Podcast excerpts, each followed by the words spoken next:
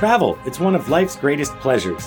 When we journey abroad, we discover new places and meet fascinating people, but we also gain perspective and take on a wider view of the world around us. That was Trevor Ranges, and I'm Scott Coates. After more than 25 years living and working in Asia, we've developed an amazing network of interesting characters throughout the region. Talk Travel Asia is our way of sharing them with you. Plug in and get connected to hot tips, interesting perspectives, and expert travel advice as we cultivate travel insight through intelligent conversation. The Mekong is one of the world's great rivers, covering a distance of nearly 5,000 kilometers from its source on the Tibetan Plateau in China to the Mekong Delta in Vietnam. The river flows through six countries China, Myanmar, Thailand, Lao PDR, Cambodia, and Vietnam. Its basin is home to one of the richest areas of biodiversity in the world, with more than 20,000 plant species and 850 fish species discovered to date. An estimated 80% of the nearly 65 million people living in the lower Mekong River basin depend on the river and its rich natural resources for their livelihoods, making sustainable development crucial for the environment and communities living in the basin. Today, we'll dive into the Mekong River and specifically its basin, where it empties into the ocean, with multi time Talk Travel Asia guest, author, and all around great guy, Nick Ray. I'm Scott Coates in Bangkok, and with me is Trevor Ranges, just a few hundred meters away from the Mekong River, as a matter of fact. Cool. And a few hundred meters away from Nick Ray, who is somewhere else in the city, I think. So you're very close. Yeah. You know, it's pretty cool that, you know, doing this episode, uh, as I was writing out our notes, it's, it's so amazing. Like, I've been to so many places on the Mekong. I didn't even realize it. And I'm sure you have as well. And just looking at a map, like it, it is obviously such a crucial, like, like lifeline for the economy, economy, the economy of, you know, from fishing to agriculture to tourism. I can't even imagine we're going to scratch the surface on a lot of things. With Nick, he's so insightful. We're going to get a lot of information here, but there's a lot to talk about. Yeah, absolutely. And what I always loved about the Mekong, one of the the stats is that it's the second most active river in the world in terms of species living in terms of species living in it only behind the congo river there's about a thousand different species living in the Mekong River, I always heard. So that's pretty cool. The second most active.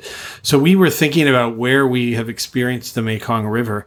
And I think both of us came up with surprisingly big lists. I've been in the Golden Triangle in Thailand, down the river to Chiang Khong many times on bikes, motorbikes, vans, uh, Chiang Saen. I've been to Chiang Khong, which is the Thai town where people cross over to Laos.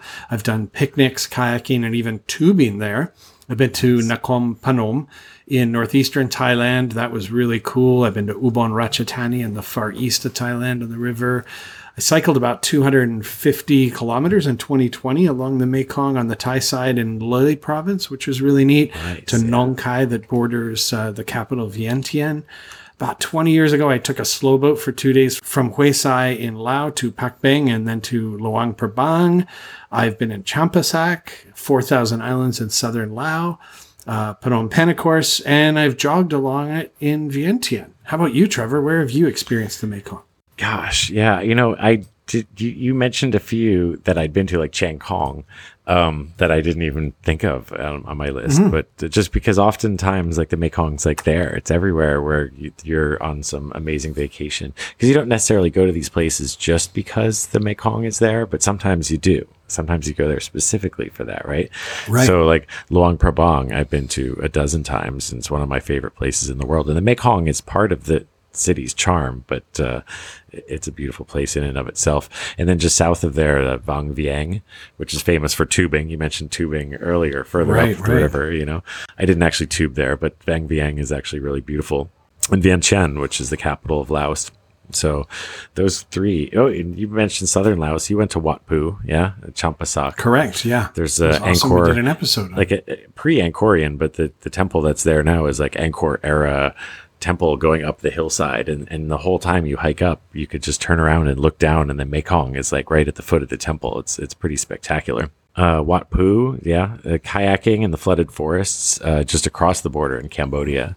There's a small village called Preah Rumkel where the Mekong first enters Cambodia, and there's flooded forests that you can kayak like slalom skiing downhill through trees. It's it's pretty cool okay. experience. Um, huh.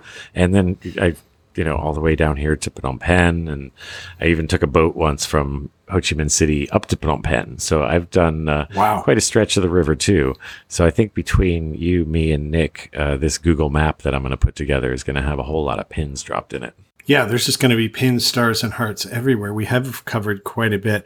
So if you're listening to this show and you enjoy it, please give us a positive rating on the platform you're using, or be like Doran S., who's one of our patrons. What is a patron, you ask? Great question. They are people who sponsor the show financially. And every two weeks in between these episodes, they get a little bonus something, something. So go to patreon.com, search for the, Talk Travel Asia and throw us some financial love, get those special episodes and help keep us going. So, anything else before we bring in Nick Trevor? Now, let's see what Nick's got to say. Uh, he's an expert on all these things. I'm excited to, to hear from him. Nick Ray is about as well versed in Southeast Asia as one could be. He's the longtime author of The Lonely Planet Cambodia, Myanmar, and Lao guidebooks, and has contributed to other travel books about Vietnam and lots of other areas in Asia. Additionally, he helps run a travel company, Hanuman Travel, based in Cambodia with his wife and team, as well as working as a fixer with their other business, Hanuman Films. He joins us online from Phnom Penh, Cambodia. Hi there, Nick. Hello, good evening, gentlemen. Good evening. We were just saying that you are officially the most frequent guest. We think this is your fourth time. So thanks for coming back yet again. What are you up to these days? Well, that's incredible. Thank you. It's a real honour. Glad to be the uh, most numerous guest.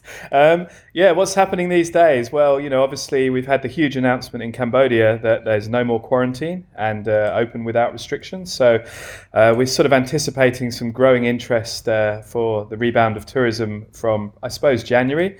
People that need to travel will come back earlier if they've got family or friends here or, or, or jobs. But I think because it's so close to Christmas now, most people won't really book until uh, January onwards. But we, we expect a, a mini bump. So, sort of uh, strapping ourselves in, seatbelts on, you know, ready for the ride. It's going to be pretty interesting after nearly two years without tourists. This show will just be coming out uh, in December, I believe. So uh, very timely for people to get excited about travel again. And and as Scott said, like you've been on the show four times, so you're a great guest to talk about uh, the region and all the cool things that people can do around here. So for those who haven't listened to the episodes you've been on before, why don't you give people a three minute overview of your background, uh, particularly perhaps as it pertains to the Mekong area? Yeah, sure. I mean, basically, I've been living and working in the Mekong region now for more than 20 years. So, my, my day job, if you like, is uh, writing Lonely Planet guides, as you mentioned in the introduction. So, I've worked on about 10 editions of the Cambodia guidebook. I've worked on uh, about seven or eight editions of Vietnam, about four editions of Laos, and also a couple of Myanmar editions. So I've travelled all over the uh, the length and breadth of the river and seen it in all those different countries. Um, I also obviously do a lot of film production work, so I find myself out scouting a lot. Uh, up and down the Mekong. So I've scouted locations in, in Cambodia, in Vietnam, in Laos. So ranging from project, projects like uh, Tomb Raider with Angelina Jolie and Daniel Craig, all those years ago, makes me sound very old, uh, right up to things like uh, Top Gear Vietnam, that, that kind of iconic special where they converted motorbikes into amphibious, and various other projects involving, you know, celebrity chefs like Gordon Ramsay and and uh, other famous people. So it's been yeah, it's been great fun. I mean, the Mekong region is is fascinating and diverse, as we know. Whether it's uh, peoples and cultures, uh, languages and cuisine, it's there's so much to offer between the different countries that you know making a trip from sort of north to south using the Mekong as your as your sort of guiding force is, is really an interesting thing to do. I mean, it's obviously not possible to follow the entire river. it's pretty tough in China up where it's the Lancang and very narrow and full of gorges. But certainly once you come down into uh, into Yunnan province and Jinghong southwards, where it's very navigable, you've got a, a really uh great possibility of, of following this amazing river right down to the uh, the South Sea. That's incredible. And so we're obviously chatting about the Mekong River and with a bit of focus on its basin in Vietnam. Do really, do you have a, a new guidebook coming out? What is that book and what was your role in that? Yeah, that's right. The new Vietnam guide's coming out sh- imminently. Basically, um, I was working on the Mekong Delta chapter rather aptly. So that was um, basically all those those provinces to the south of Ho Chi Minh City or Saigon. So you know, dealing with some of the big cities like Can Tho and uh, My Tho and other places there, Chau Doc, but also delving further into uh, some of the off the beaten track places like the bird sanctuaries you have down there, and also some of the islands off the coast. You've got all these new kind of up and coming islands like the Pirate Islands. Um, Pirate you've got, Islands. Um, yeah, the Pirate Islands. Great name, isn't it? I think it's named because there there may be treasures hidden there, but yeah. So the, there's there's the Pirate Islands and and a few other small islands that really remained off the travel radar uh, for many years and are only just being explored by mainly domestic uh, Vietnamese travellers, not yet many foreigners. So, yeah, I basically did what my favourite thing to do is, which was uh, rented a motorbike in Chau Doc and basically just drove around the Mekong Delta for a few weeks. So really was what was I suppose most fascinating in that case for me was to see the amount of change because I hadn't probably covered that region for Lonely Planet for maybe a, nearly a decade. So maybe with the exception of Chau Doc, I hadn't been back to places like Can Tho for so long, and it basically had grown by about three times its size. You know, when I was last there, it was a sort of it was an important delta hub of perhaps 300,000 people. Now it was a bustling metropolis of a million plus. So, you know, they were hmm. Buildings were going up high rise. You know, these were really significant cities that had been more like oversized towns on my previous visit. Wow. Yeah, you made a couple of points there. First, you answered uh, what our next question was, which was one of your what do you love to do along the Mekong, and it was you said it to to rent a motorbike and go explore, which is pretty awesome. I didn't know that you could explore that much of it by bike, but then you mentioned this big city, and I don't know which city I went to, but a few years back I took a riverboat up uh, from Ho Chi Minh City here to Phnom Penh, and uh, we stopped in some big town, and there, I was amazed. And then those cities are obviously connected to the rest of Vietnam by roads, not just by the river. You know, when you're traveling by river, you kind of Yeah. get the skewed perspective. But uh, that's cool that you got to explore back there again. Yeah, no, definitely. I think one thing to, that's key if you're motorbiking or obviously even more so cycling in the Delta is really being aware of, of the smaller roads. You know, obviously when you, you tend to look at a map or you look at Google Maps or whatever tools you choose to follow, it's going to basically mainline you down these massive roads and they're not, to be honest, much fun. You know, big trucks, big buses and so on. The, the great thing in Vietnam is all the smaller roads, you know, the, the kind of ancillary little roads, they're all surface, they're all tarmac. So you can actually just kind of go left, right, left, right and choose to follow canals and, and small roads. And it's absolutely beautiful. So I think that would be the main advice really is if you're doing it on two wheels is steer clear of the highways and go for the smaller roads. Nick, I, I have kind of a visual picture of obviously the basin is where it's going to get super, super wide and pretty, pretty darn flat. But what are kind of the highlights thinking about people who might want to dedicate a bit of their trip to that area? Well, I think for me, uh, Can Tho, as I mean, apologies to any Vietnamese listeners for my appalling pronunciation. It's a it's a challenging language to pronounce, but yeah, Can Tho, as Westerners might say it, Can Tho, is that's kind of you know the capital, if you like, the the sort of the hub of politics, uh, social life, education, religion in the Delta region. So that's a really interesting place because around there you've got the floating markets. So you've got the very famous, iconic Cai Rang market, and Cai Rang is is still quite incredible to see even after all these years. You know, everything is on water, so all the all the sellers come in their boats full of you know fruit, vegetables, flowers, um, livestock, you name it, and the whole market is floating on water. And so, as a tourist, you can basically uh, travel there by boat or by road, then by boat, and you can get in and among it. So you really are in a, in something that isn't simply a tourist attraction. It is genuinely the biggest sort of wholesale market in the Delta. So I think that is just a massive eye opener for people because it's so unlike anything they've seen in their in their own homes or culture.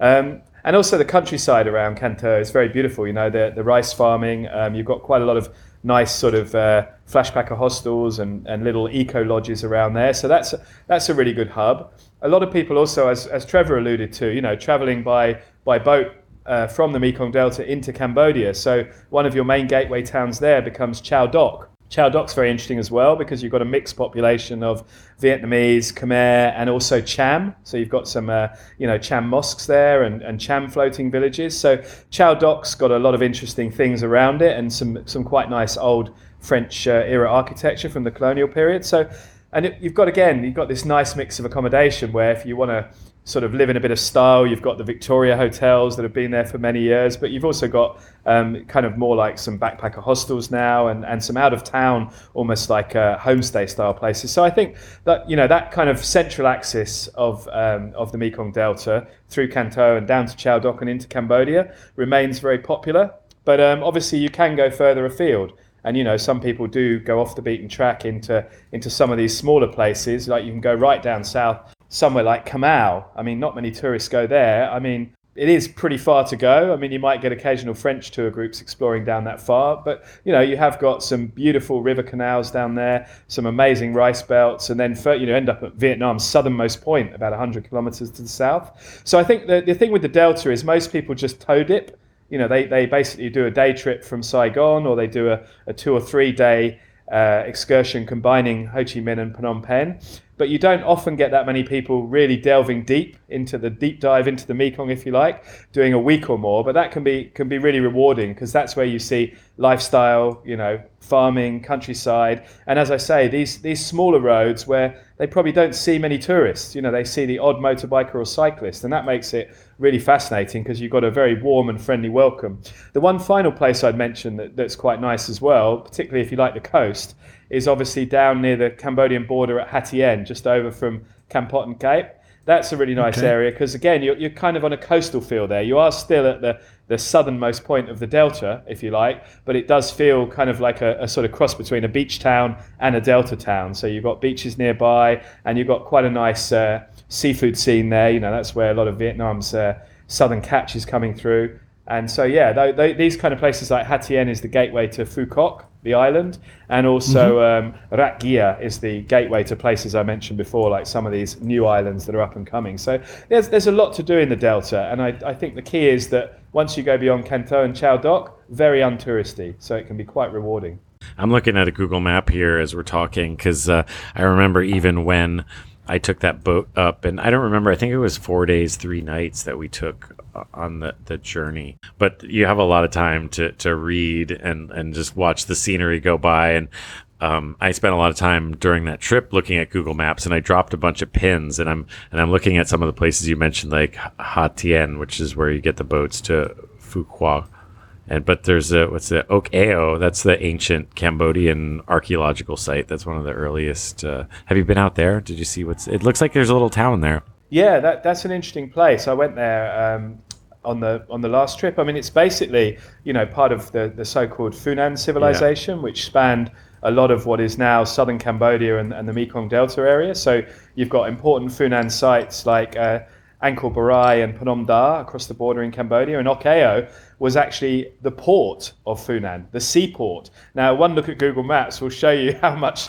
land territory has changed in that period, because you know Ok Eo is now a long way inland. You know, you're talking 20, what 20, 30 map, kilometers, nearly. Uh, exactly. So it's way inland, but that was actually the main seaport back in the day. So that was actually um, one thing that's been interesting there is when they've done excavations there, they found Roman coins, Iranian pottery, etc. So it shows you that there was this interconnectivity between the ancient world. You know, we always tend to give Marco Polo the credit for being, you know, the first European to hit China, but the chances are there were Europeans reaching this far much earlier, but they just never came home. They probably settled there, you know, stuck around, or just didn't make it back. I understand? I've never been, but when you look at the map, it looks like you can access the basin in a couple hours from Ho Chi Minh. Is that right? Yes, exactly. So your first gateway town is My Tho, and that's where a lot of the day trips sort of go for the kind of old, you know, the old style of Sinh Cafe, Kim Cafe tourism that you may remember right. with all the backpackers yep. used to do. So you'd book a very cheap day tour, which would take you down to the Delta in a shared minibus. You know, you'd see a, a kind of coconut candy factory. You'd do a little boat trip on the river, and you'd have lunch. Um, so that's the that's the easiest point to get to, but perhaps not mm-hmm. the most authentic, shall we say? And then people who are going on a on a overnight trip, two days, one night, or three days, two nights, will probably go to Can Tho and then maybe even on to Chau Doc. So, but uh, really beyond those ones, a lot of people don't go much further. So as soon as you head kind of south of Can Tho and down you know, down to those areas, that like um, Bac Lieu and places like that, you really don't see many tourists at all. So that's what I was going to ask is how long do you need? So you've sort of laid it out that the common trip is two days, one night or two nights. Is it somewhere that people should be thinking about spending some more time?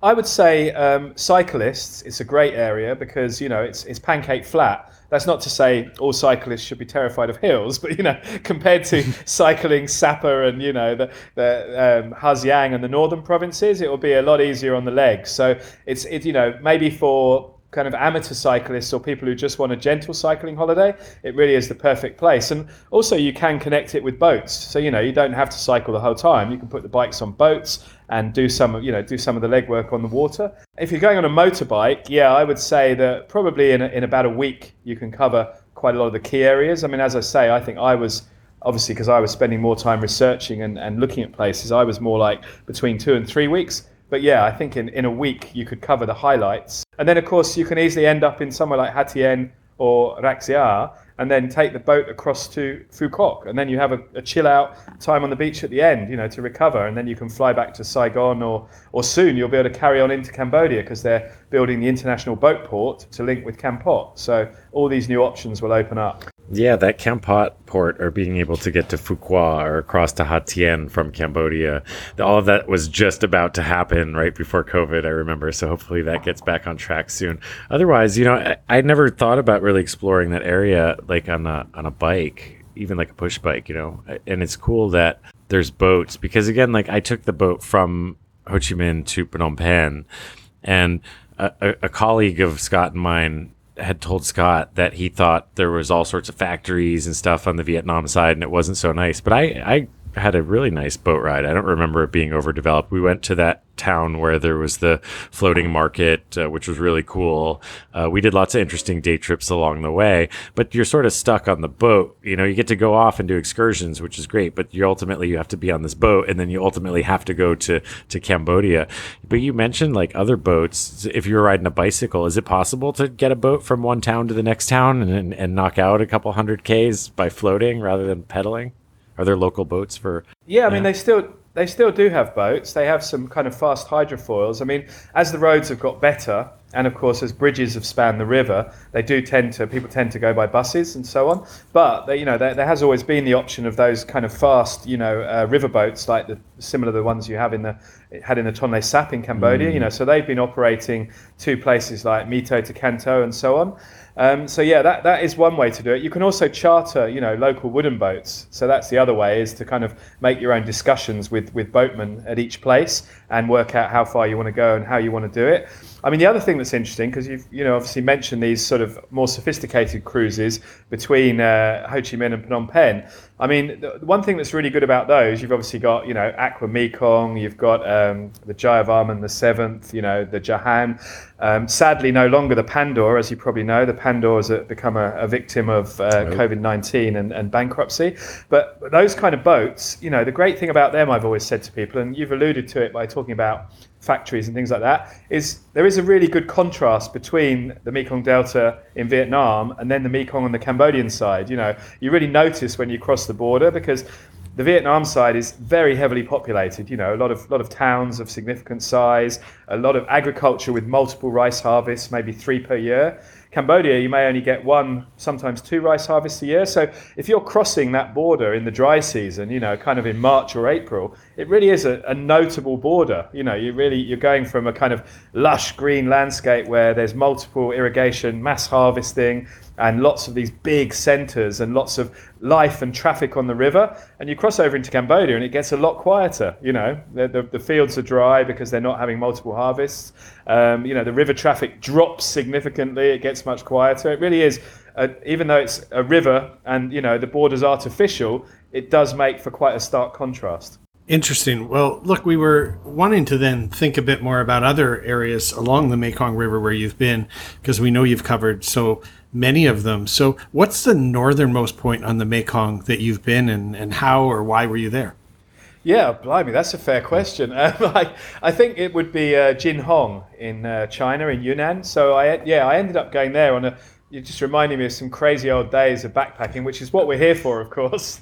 Not all the luxury cruises. So I was, uh, yeah, I was traveling overland from uh, Kunming to to Lao back in 1998. So I caught the sleeper bus from hell from Kunming to Jinghong, which I think was about 36 hours or something back in those days because the roads were so bad. And uh, yeah, got out and spent then a, a, day or two in Jinghong, which is uh, quite a significant town on, on the Mekong in China. And then I carried on south. So you had to still go another three hours to somewhere like Mongla or Mengla near the border. And then you crossed mm-hmm. into Boten, which is the border post in northern Laos. And then I ended up, I think, at Luang Namtha. So that was, you know, that was one of those journeys that when you're younger in your backpacking days, you just, you know, just do it without batting an eyelid. It's just perfectly normal. I think if you tried to get me to go on a 36 hour sleeper bus now, I would I would protest loudly. Hmm. it's definitely not something I'd be quite as comfortable with now. But you know, in, in, those days, it's just it's just part of the travel experience. So yeah, I mean, I think um, you know, China, obviously the Mekong, without straying into politics. I know that's not necessarily a good thing, but you know, obviously China, there's been a lot of damming on the Mekong up there, so that's having impacts downstream. And so when I was there, I think it was pre-damming still, so it was seeing the Mekong in full flow in Jinghong and so on. But um, certainly with with the advent of ten or more dams on the what they call the Lancang or the Upper Mekong in China, I think uh, you know that that we're, we're certainly seeing an impact down here in Cambodia. I've been up on the Tonle Sap Lake uh, the past week scouting for some BBC shows, and you know fishermen are talking about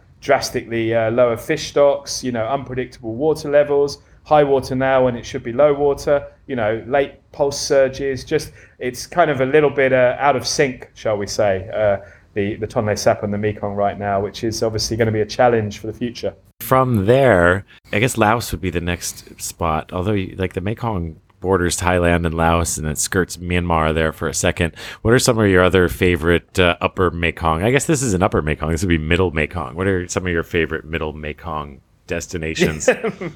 middle Kong, middle uh. Mekong. Yeah, I mean, obviously, as you, I haven't got the map in front of me, but I know what you mean. So yeah, you've got that interesting little bit where it does also uh, sort of go down the border of Myanmar for a short short stretch. I mean, I for me, I I quite like um, obviously the you know Luang Prabang. What can we say? That's one of the greatest greatest destinations on the whole length of the Mekong. I mean, I won't go into much detail there because we've had whole separate shows on that, and you know we all know how wonderful it is. But that's a very magical place on the Mekong. Um, I do also like, you know, I, I always enjoyed the boat ride from the Golden Triangle down to Luang Prabang, you know, like the Luang Say cruise or similar um, or Shompoo cruise, those different kind of two day, one night boats. And I, I always enjoyed stopping in Pak Beng because, you know, it was like a, a proverbial one horse town, but you know, you right. basically just had a whole string of guest houses sort of from the dock going upwards and you know everyone everyone's life focused around the arrival of these boats and backpackers would be disgorged off the boats they would wander to their guest houses you had quite a, a good little vibe there because everyone knew they were probably only going to be there one night so might as well have a few beer lao so that was always a good place um, golden triangle I, you know never been the biggest fan of of you know the, what's it called again sop sop ruak you, yes. you, guys would probably know better than me. I mean, it's a bit it's a bit bling if we're being honest. I mean, so apologies to, to Thai listeners, but you know, it, it's kind of a bit commercial. It feels a bit like Land's End in the UK. I mean, it's it's a very beautiful area, but the way that's developed is you know has been quite sort of. Uh, overdeveloped and also on the Laos side you've got the big casino and in Myanmar that's that's probably the only bit of the Mekong I've seen in Myanmar in fact because it is so remote over there is that funny spit of land opposite, uh, you know, the Golden Triangle, where there's a there's also right. a Burmese casino there, which you can kind of get a boat across to and things like that. So I've been on the Laos side, I've been on the Burmese side briefly, and I've been on the Thai side. But as I say, I mean, you know, the kind of evocative romantic idea of the Golden Triangle isn't necessarily epitomized once you get there. But there are some beautiful properties there. Obviously, you've got that incredible, um, is it Four Seasons Camp? And uh, yes. the wonderful Anantara. So no, I mean, it is there. I should say there's some beautiful places there, but just the town itself was kind of like, oh, that wasn't what I expected. But yeah, I mean, I, I do love that boat trip, and uh, I would, you know, I'd happily do that boat trip again anytime once, you know, once we can move again in Laos and uh, COVID restrictions are, uh, are lifted. And then further down, I mean, the other place that is quite quirky and different because not many tourists go there is is Sayaburi uh, sometimes hmm. spelled mm. Zayaburi, Sayabuli, etc. And even though it's not specifically the Mekong, there is one wonderful destination just outside that town, which you probably come across, is the Elephant Conservation Centre. So that is a, okay. is a really excellent project. And I think they've been one of the first places uh, in Southeast Asia, or certainly in Laos, to manage to breed uh, captive elephants. So that's really good news because that's always Wow. very tricky to manage. So that that's a great location. Yeah, it's just it's about 10 kilometers outside Sayaburi on a on a huge uh, reservoir. So it's on an island in a reservoir. Really, really impressive place and, and highly recommended to people. That that's worth the detour to the Mekong town of Sayaburi alone. Yeah, I see that. Okay, interesting. How about any standout experiences uh, on the Mekong in, in Thailand further south or maybe Cambodia? Yeah, I mean, coming down into Thailand, I mean, I, I, I guess, you know, the, the classic place for everyone on the Mekong is uh, Vientiane and then just across the river, not so far, Nong Khai. And, you know, as a young backpacker, those were two destinations where I spent some time. I think, uh, you know, Vientiane got a fantastic setting on the banks of the river, and you know that you've got everything from the the beer Lao factory down the road, and, and you know some some great sites there. I think you know a lot of tourists skip Vientiane because they're focused on Luang Prabang and Vang Vieng or even Sipandon and 4,000 Islands. But actually, if you think about the, the restaurant scene, the dining scene, the bar scene, the cafe scene, Vientiane's a, is a really cool capital. And as long as you're, you know, you're not, you don't go in with too high expectations, you know, you're not going there to see kind of world-class sites necessarily, but it is just a really great city with a laid-back vibe. And then across, yeah, I mean, you know, Nong Khai and in Thailand's got a really great atmosphere and, and, and a very laid back place. Going further down, I mean, another place that's that's really cool and, and deserves more visitors and is beginning to get them in the last few years is uh, Thakhek. So Thakhek is, you know, gateway to, to the karst landscape of, of central Laos, uh, province. And there you've got that famous uh, river cave, Tham Kong Lo, you know, which is a seven kilometer river cave. That's really beautiful. And you've got the famous uh, backpacker loop, as they call it, the loop, where you can rent a motorbike and basically sort of travel around through these karst limestone pinnacles for about three or four days. But yeah, Thakhek itself is very understated but very charming. It's got lovely old French colonial buildings, slightly dilapidated, and so it's got a couple of nice sort of simple boutique hotels. Like the uh, there's an Inthira hotel there, and so that's really cool. But opposite, just over the river, you've also got uh, Nakhon Phanom, which is a is a very charming charming Thai town. You know, that's uh, again relatively untouristed compared to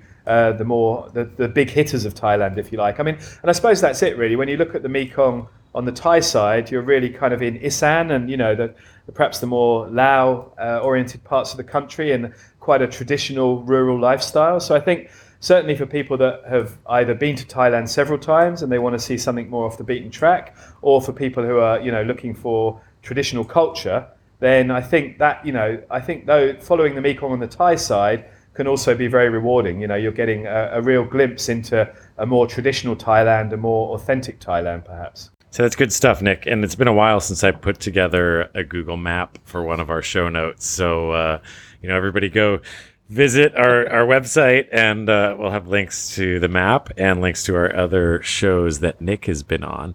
Um, but Nick's just across town from me here in Cambodia. And we were both just up in Siem Reap and didn't see each other. And, uh, but we have been on the lake together. Uh, we, we did that flotilla boat party on the Tonle Sap that one time. What's your favorite Mekong? What's your favorite Mekong spot here in Cambodia? Yeah, Cambodia, obviously close to home, um, probably the, the section of the Mekong I know best. I mean, I'd say, you know, crossing the border from Laos, you've got one of the best stretches of the Mekong in its entire length. You know, you've got the, the Ramsar wetlands, the flooded forest. That, that's just It is. incredible because that whole, you know, these are huge trees that basically go underwater for several months of the year. And that means their root systems have been sort of petrified into strange shapes. And you've got just, just it's amazingly uh, surreal. You know, it looks like some sort of fairy tale landscape. If you travel through there in the, in the wet season, you don't see much of it. You just see a lot of pointy trees sticking out of the water. In the dry season, you see the whole root systems. So you see these incredible roots that are all flowing in one direction because of the water pressure. And you've got sandbars and sandbanks. You've got uh, bird life. You can camp on some of these islands with uh, different communities, like the community of Unsai. Um, so there's different sort of uh, CBETs, community-based ecotourism organisations. You can also see dolphins in that area. There- There's dwindling numbers, sadly, but there's a dolphin pool near the Lao border, and there's another pool near Osfai. So that section, what, what's a great shame, unfortunately, and it shows you the the kind of uh, the double-edged sword of progress, is that back in the days when they first opened that border, maybe around 2000, 2001, everybody took the boat because the road was in a terrible state. The road was, you know, hadn't been uh, fixed or maintained since the 1960s, and you know, civil war, U.S. bombing, etc. So everybody basically got in either very fast, you know, longtail boats or slow boats, and they got to appreciate the Ramsar wetlands, the bird life, the sandbars, and everything going down to Stung Treng. Sadly, when the road was fixed, everybody switched to the road. So now you actually have to choose to go by boat and you have to book a boat and some obviously tour companies offer that but that, that really is amazing and there's also a couple of Stung Treng outfits offering uh, kayaking through the flooded forest and so on then as you go further south you know you, you continue some nice rapid areas uh, between Stung Treng and Kratie, and you've got some fantastic islands there. I mean, again, you, you sort of think of Sipandon in southern Laos, which is beautiful, the 4,000 islands, but it is it is quite touristy in places like Don Khon and, and uh, Don Det. You know, there's sort of uh, probably 100 plus guest houses and so on. The Cambodian islands, which are every bit as beautiful, there's nobody. You know, there's, there's just a few farmers and a, and a few, you know, a few buffalo tenders. The only island that's got any kind of tourism of any significance, and it's very small scale, is is um, Koh Trong opposite um, Kratie. Koh Trong is really beautiful. I highly recommend that. It's uh, it's the island that you see when you're sitting on the riverfront in Kratie, straight across from you. Beautiful, some of the best sunsets in Cambodia over the back of the Mekong and Koh Trong. But you can get a little mm-hmm. boat across there, and you've got a couple of uh, community homestays there really nicely run. One of them's a 1960 wooden house. You know, it's still got the date above the door and everything. Koh Trong Community Homestay One. You've also got a very nice boutique hotel, Rajabori, run by the same people that run Terre Rouge in Ratanakiri. So that island is a, is a lovely place. You don't have to, you know, you can stay there. That's fantastic and rewarding. But even if you're staying in Kratie, you can pop across with a rented bicycle and you can ride around the whole perimeter of the island in about a couple of hours and it's famous for uh, its pomelos. You know, it's kind of a mm. you know over large grapefruit. So you can go into people's gardens and they'll serve you fresh pomelo. It's such a friendly island. The people there, I mean, Cambodians have a reputation for being super friendly, as do most of the people of Southeast Asia. But particularly on that island, everyone's kind of hello, welcome. You know, you, you seem to be everywhere you go, you're invited into houses. So that's a, a really special spot as well. Sorry, my tip for Koh Trong is to bring a swimsuit because that uh, the hotel there has a swimming pool that lets you use. You can buy lunch. It's a good lunch stop and a dip in the pool. That is a very good tip. You're scratching my itch a little bit for travel without actually going, Nick. Kind of going thinking broadly on this now. What is it you love about the Mekong overall? If travelers are going to come to this region, why should they include some piece of Mekong in their itinerary? I think, I mean, just the name alone, it's so evocative, isn't it? It's so exotic, the Mekong, you know, the Mother River. I mean, it's, you know, if people have heard about it, even people who don't travel much. The Mekong's one of those iconic rivers. You know, if you ask people to name world rivers, the Amazon, Nile, the Mekong would probably be in most people's top five. Um, you know, I think it is still whatever it is, the 11th or 12th longest river in the world. I think for me, if I'm looking at it as a whole, or at least the you know the southern, you know, the central and southern half that most people go to, um, from sort of uh, southern China downwards. I guess it, it's the diversity of yeah cultures, landscapes, peoples, uh, cuisine, etc. You know, you think about somewhere like you know north of Luang Prabang, those narrow gorges and high mountains, and then you think about what we started off by talking about the pancake flat green patchwork of the delta. I mean, it's so different. You know, you really have got such a study in contrast. Um, one of the great trips. I mean, I've been a tour leader and a tour lecturer for many years as well, and I I used to work with different companies um, leading trips themed along the Mekong, like Mekong journeys. So I'd hmm. either start in the Golden Triangle and finish in Saigon, or vice versa. And you know, just remember the customer's reaction, the client's reaction as as they travelled from place to place, and they they could almost not believe it was still the same river. You know, what you're seeing in one area is so completely different to the other area. And as I say, that you know that, and like we mentioned, the flooded forest near Stung Treng. I mean, you know, just just all these different things that are just like wow factors. You know, it, it's all one river, and it, it just keeps on delivering. So I would say, you know, if you if you are a fan of rivers uh, and a fan of river travel, that the Mekong is definitely up there. I mean, I would say a good starting point is either a, a you know twin center holiday in Laos and Cambodia um, or combining Laos, Cambodia, and Vietnam, as, as many people do. Obviously, the, the challenge uh, has been the, the, past 18 months how to travel and how to cross borders. But as travel reopens, you know, certainly um, it will you know be possible again um, in 2022 for people to move around uh, within Southeast Asia. We hope and believe, and so I think, yeah, you know, something that takes in the greatest hits of Golden Triangle, Luang Prabang, Sipandon, Southern Laos, Kratie Dolphins, Phnom Penh, the bustling capital.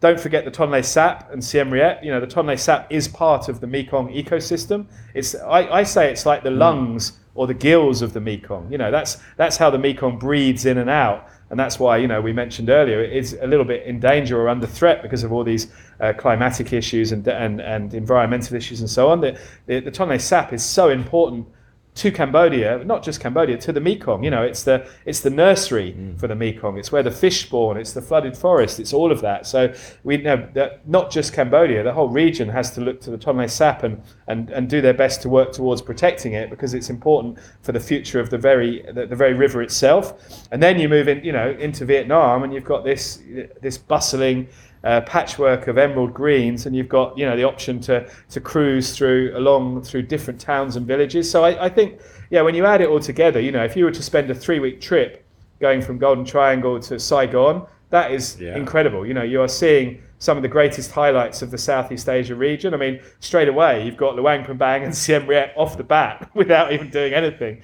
let alone the fact you include two of the most dynamic cities in the region Phnom Penh and Saigon, not forgetting you would probably begin in Bangkok because that's likely where you'll fly into. So, three of the, the most iconic cities in Southeast Asia and some of the most important cultural sites. So, yeah, to me, it's, it's a no brainer. The Mekong is just a, a fantastic lifeline to build an amazing trip around. Well, you painted a pretty great picture of the region for our listeners, I think. And uh, that new Lonely Planet where you did the Mekong River Basin for Vietnam. We'll have links to that on our show notes along with the Google map, which I hope, Nick, you will share the location of the Pirate Islands for us because uh, I, I was able to find all the other pins. And I was kind of impressed that I can spell a lot of these Lao and Thai and even Chinese city names that as you're saying them, I'm pretty good at, at, spelling them and finding them on the map. So we'll have a good map there. And you're always up to something interesting and new. So so what's up next? What are you what are you going to be doing in the early new year?